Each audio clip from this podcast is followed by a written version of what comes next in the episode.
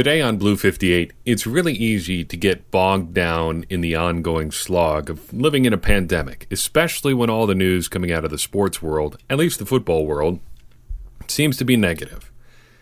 So I'd like to do something different today. Blue 58! Hello and welcome to another episode of Blue 58, the one and only podcast of thepowersweep.com. I am your host, John Meerdink, happy to be with you here for another episode. Football is supposed to be fun right? That's why we do all this stuff.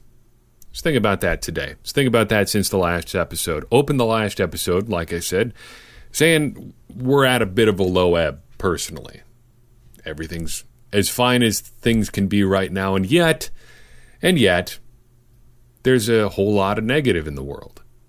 And as positive as you can try to be, it can be easy to get bogged down in that that negative slog. I thought about that today as I was writing a piece about Mason Crosby, Jace Sternberger, and Treyvon Hester ending up on the COVID 19 reserve list or whatever the functional, technical, whatever term for it is. They're on short term injured reserve because they either tested positive for the virus or were around someone who tested positive. And in my first draft of that story for acmepackingcompany.com, I included a paragraph specifically talking about how this designation could affect Hester's chances of making the roster. And I caught myself and thought, what are we doing? This is a life threatening disease. He may not have it, we don't know yet. But it's a serious thing. And the first reaction to this news shouldn't be how is this going to affect his roster chances? Football is supposed to be a distraction from all this. That stands in stark contrast to a different piece that I published today at acmepackingcompany.com about the octopus. An octopus happens when a player scores a touchdown, and then the ensuing two point conversion. You get eight points on a single drive, you get yourself an octopus. The Packers have the most octopi in NFL history 11 of them. Two point conversions have only been around since 1994, and in that span, the Packers have had an octopus 11 times. The piece doesn't matter. This stat is completely made up. But you know what? None of this matters. This is all supposed to be for fun, right? We're supposed to enjoy all this. And it's harder than ever to enjoy it right now. And I think that's a fair position to have. And I feel like a lot of people are kind of in that boat because we just don't know a lot about what's going to happen in the NFL this season. And the news that we're getting isn't super great. It's hard to stay positive. But this is supposed to be fun. So I want to talk about fun. I want to talk about joy. Because this game is supposed to bring us joy. And it's brought me a lot of joy over the years. And in fact, the big reason that I do this podcast, that I do any Packers stuff, is because I want other people to experience that same kind of joy that I feel. Watching football, thinking about football, reading about it, learning more about it. So I wanted to walk through my time with football I'm not sure how long this is going to be, but we'll talk about it for a little while. And then at the end, you can fast forward if you want to just hear this. I've put together something that's been in the works for a while. Around Christmas, I did an episode that had quite a few mistakes in it. Things that did not make it through quality control, or things that made it through quality control that shouldn't have. And somebody, in response to that episode, said, Thanks for the blooper reel episode. And I thought, Okay, first, that's fair. Secondly, you know it'd be really fun is putting together an actual blooper reel. So I'll share that at the end of this episode. About a minute and a half long, and, and that'll be it for today. We were going to talk about running backs and, and how that's shaping up for the Packers. We can do that next week. We got a lot of preseason to go yet. I want to talk about football memories. The earliest football memory that I have was shortly after we moved into what was my first childhood home.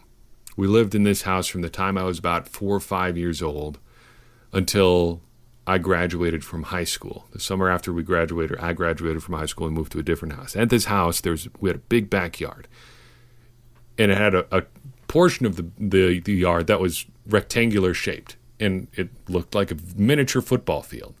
And so my dad and I, and eventually my brother, when he got big enough, would go out, back out there and play football. And at that age, for whatever reason, I was fixated on pretending to be someone. So I said, Dad, who's a good football player to pretend to be?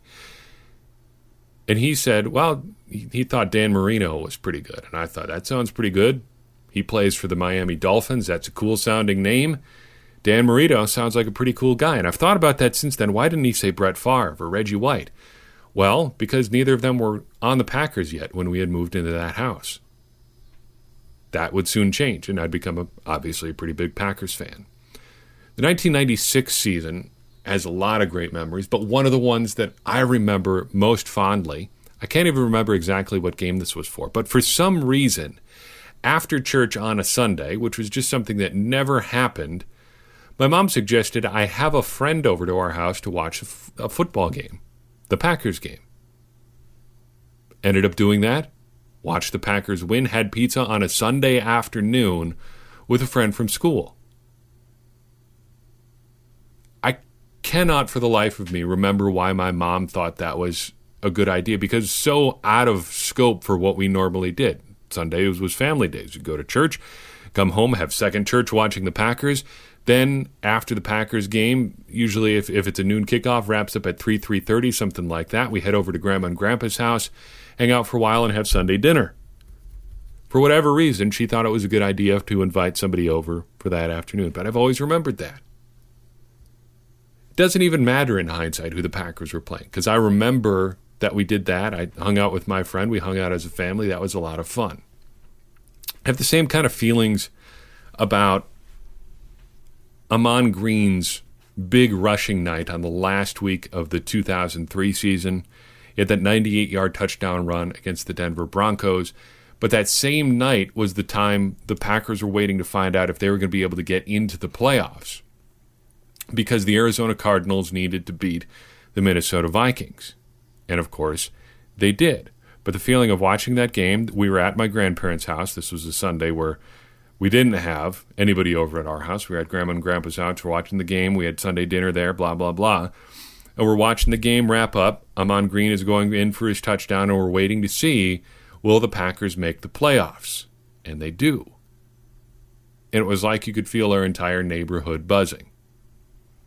I started playing football a couple years earlier than that. Junior high football, the Cedar Grove Broncos. Local school, Cedar Grove High School is the Rockets. Grade school team was the Broncos. So excited to play for the Broncos. The Broncos, black and white uniforms, black pants, black jerseys, white numbers, Broncos across the front. So excited to play football. Sixth grade. I know I'm going to be a tight end, but I'm waiting to get that jersey. What jersey number am I going to be? Turns out, number 81. Pretty cool. Feel pretty good about that number. Tyrone Davis was number 81 for the Packers at the time. Not a super exciting player, but he's 81. I'm 81. That works out for me. Towards the end of that season, they started putting me in the game at quarterback. I'm not exactly sure how that happened, but it happened. And near the end of the season, I think it was one of the last two games of the year, they called my number 238 boot. That is a fake 238 sweep to Joe Burton. Shout out to Joe Burton. Ended up being one of the state's leading rushers in high school. And then a bootleg, bootleg around the left end. They call the play, snap the football to me, do the fake to Joe, whip around left end, and there's nobody there. Cruise in for a touchdown it's a feeling like if you've never done it, it's indescribable. Just knowing that you've somehow outmaneuvered 11 other people into the end zone. Still to this day, one of the great sports highlights of my entire life. A couple years later, we're watching Brett Favre in Oakland. You know the game, it's legendary. And I won't spend time breaking down the game. But what I remember about that weekend is we weren't in Wisconsin, we were in Kansas at my mom's sister's house, my aunt's house. In Wisconsin, this is the biggest news story of the entire year. Is Brett Favre going to play or not? The story was so big that we had people talking about it in and around their neighborhood halfway across the country. Will he play? Won't he play? Turns out he does, and we watched the entire game. Unbelievable unfold from their couch in a small town in Kansas. I was lucky enough, after not playing high school football, to be able to play some college football. I went to a very small high school, not Cedar Grove High School, different one, small private high school. Um, and we were too small to have football team. I only had 39 people in my graduating class. But, um, you know, I, I grew to be a, a pretty big, tall kid, and I decided I still wanted to try to play football. So I found a couple schools that were willing to to let me to play football and ended up at Northwestern College in Orange City, Iowa, small little Christian Christian liberal arts school. That freshman year was pretty rough for me. Went through a lot of stuff. Um, had my first real bout with depression, but football was great, as difficult as it was, having not played football at all in high school, jumping into college football.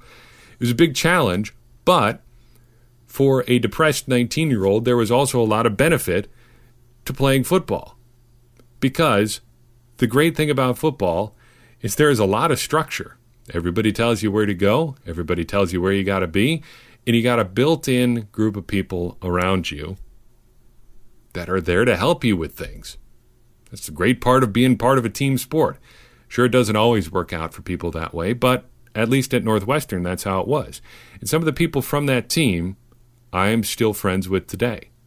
People from that team, I, I, actually, there's only one guy. One guy from that team actually ended up coming to my wedding many years later. Lives in a different state. We were really only together at Northwestern for a semester, but because we were teammates, we had that deep of a connection. Also, made a really deep connection with a friend who I think about almost every Saturday because of football. His name was Pavel. Pavel was from the Czech Republic. Even after he explained it to me, I'm still not sure how he ended up from the Czech Republic playing football at a tiny little school in northwest Iowa. But we ended up in the same little mini team cohort on the roster. The coaches very wisely broke the team, all 90 guys or whatever, down into these little small groups of seven, eight, nine people. And this is supposed to be like your support group almost on the team. The older guys in the group will tell you where you go, where to go, where you're supposed to be there. Here's how practice works. Here are the things you want to make sure you do. Here's what you want to make sure you don't do. Pavel and I ended up in that same group. And I don't know why, we just hit it off.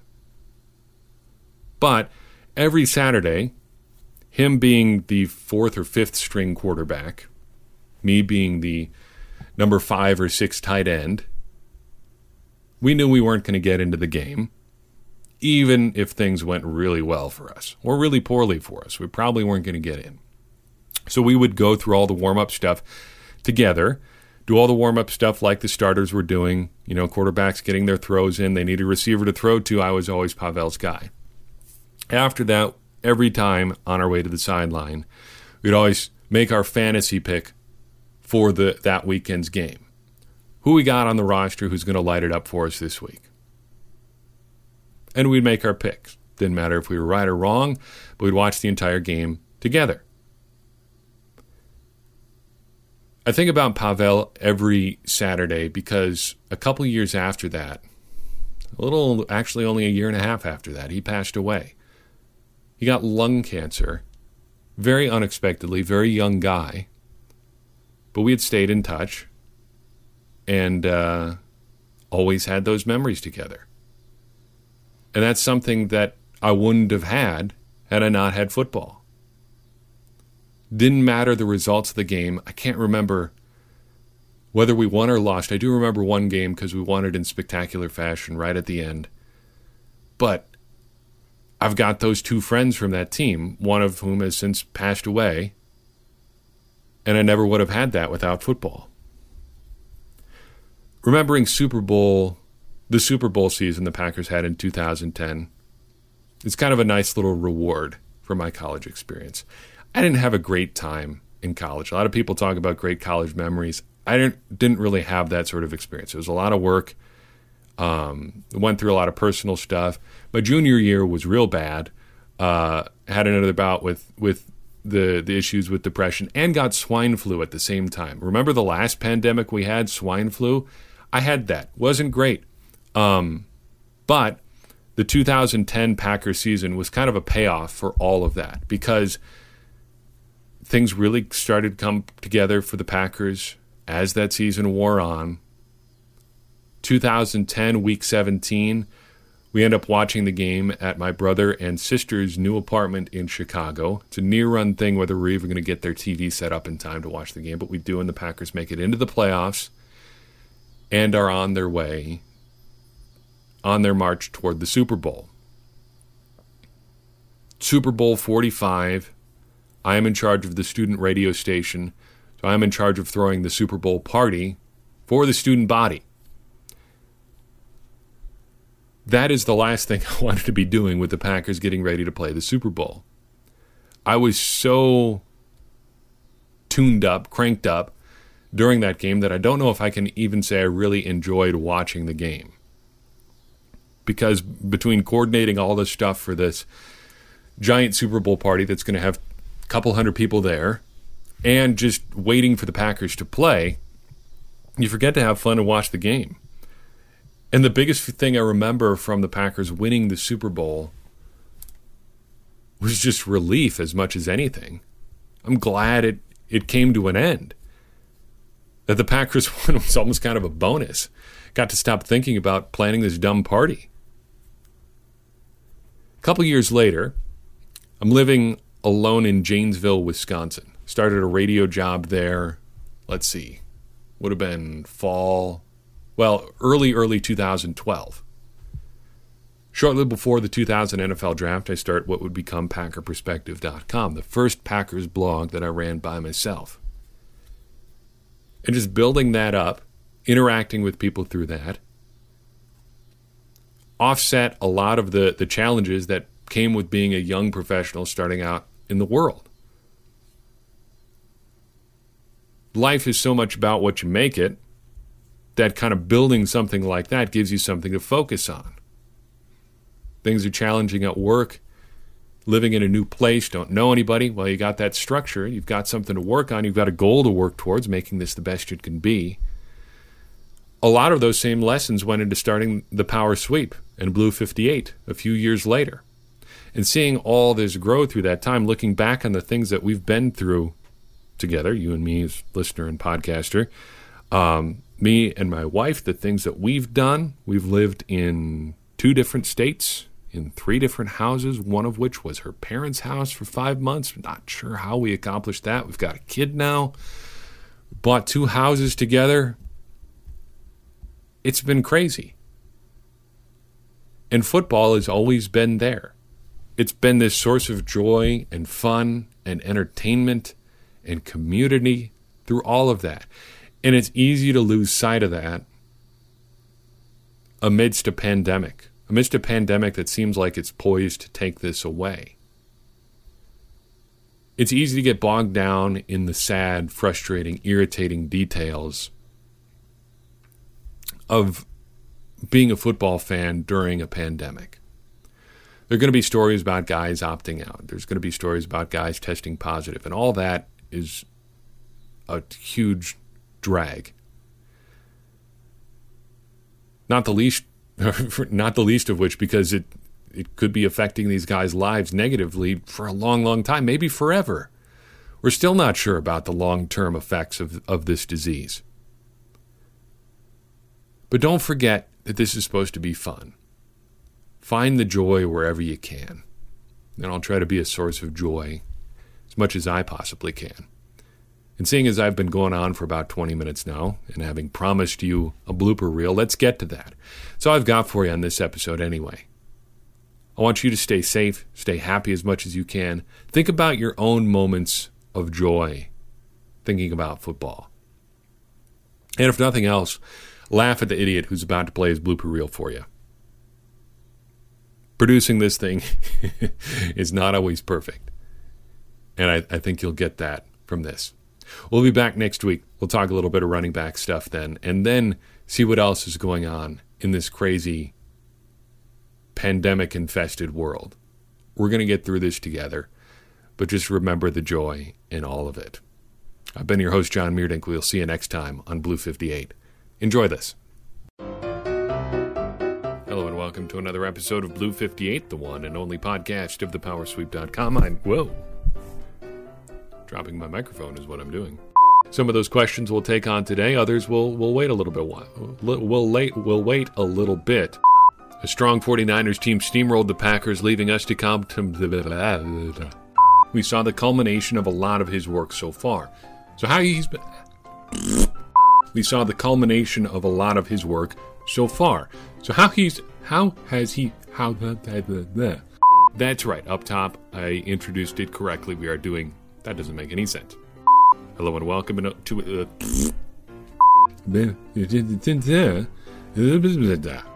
the bad at, today on Blue 58. mm, mm. The throat is very something today. Sitting in my basement, doing Packers takes to no one. Well, I mean to you. This is dumb. Let's do something else. Sweep.com. I am your hope. Hope? Who's hope? Game. That's how most teams um, play it. They have a lot of gay guys. They have a lot of guys. Oh boy.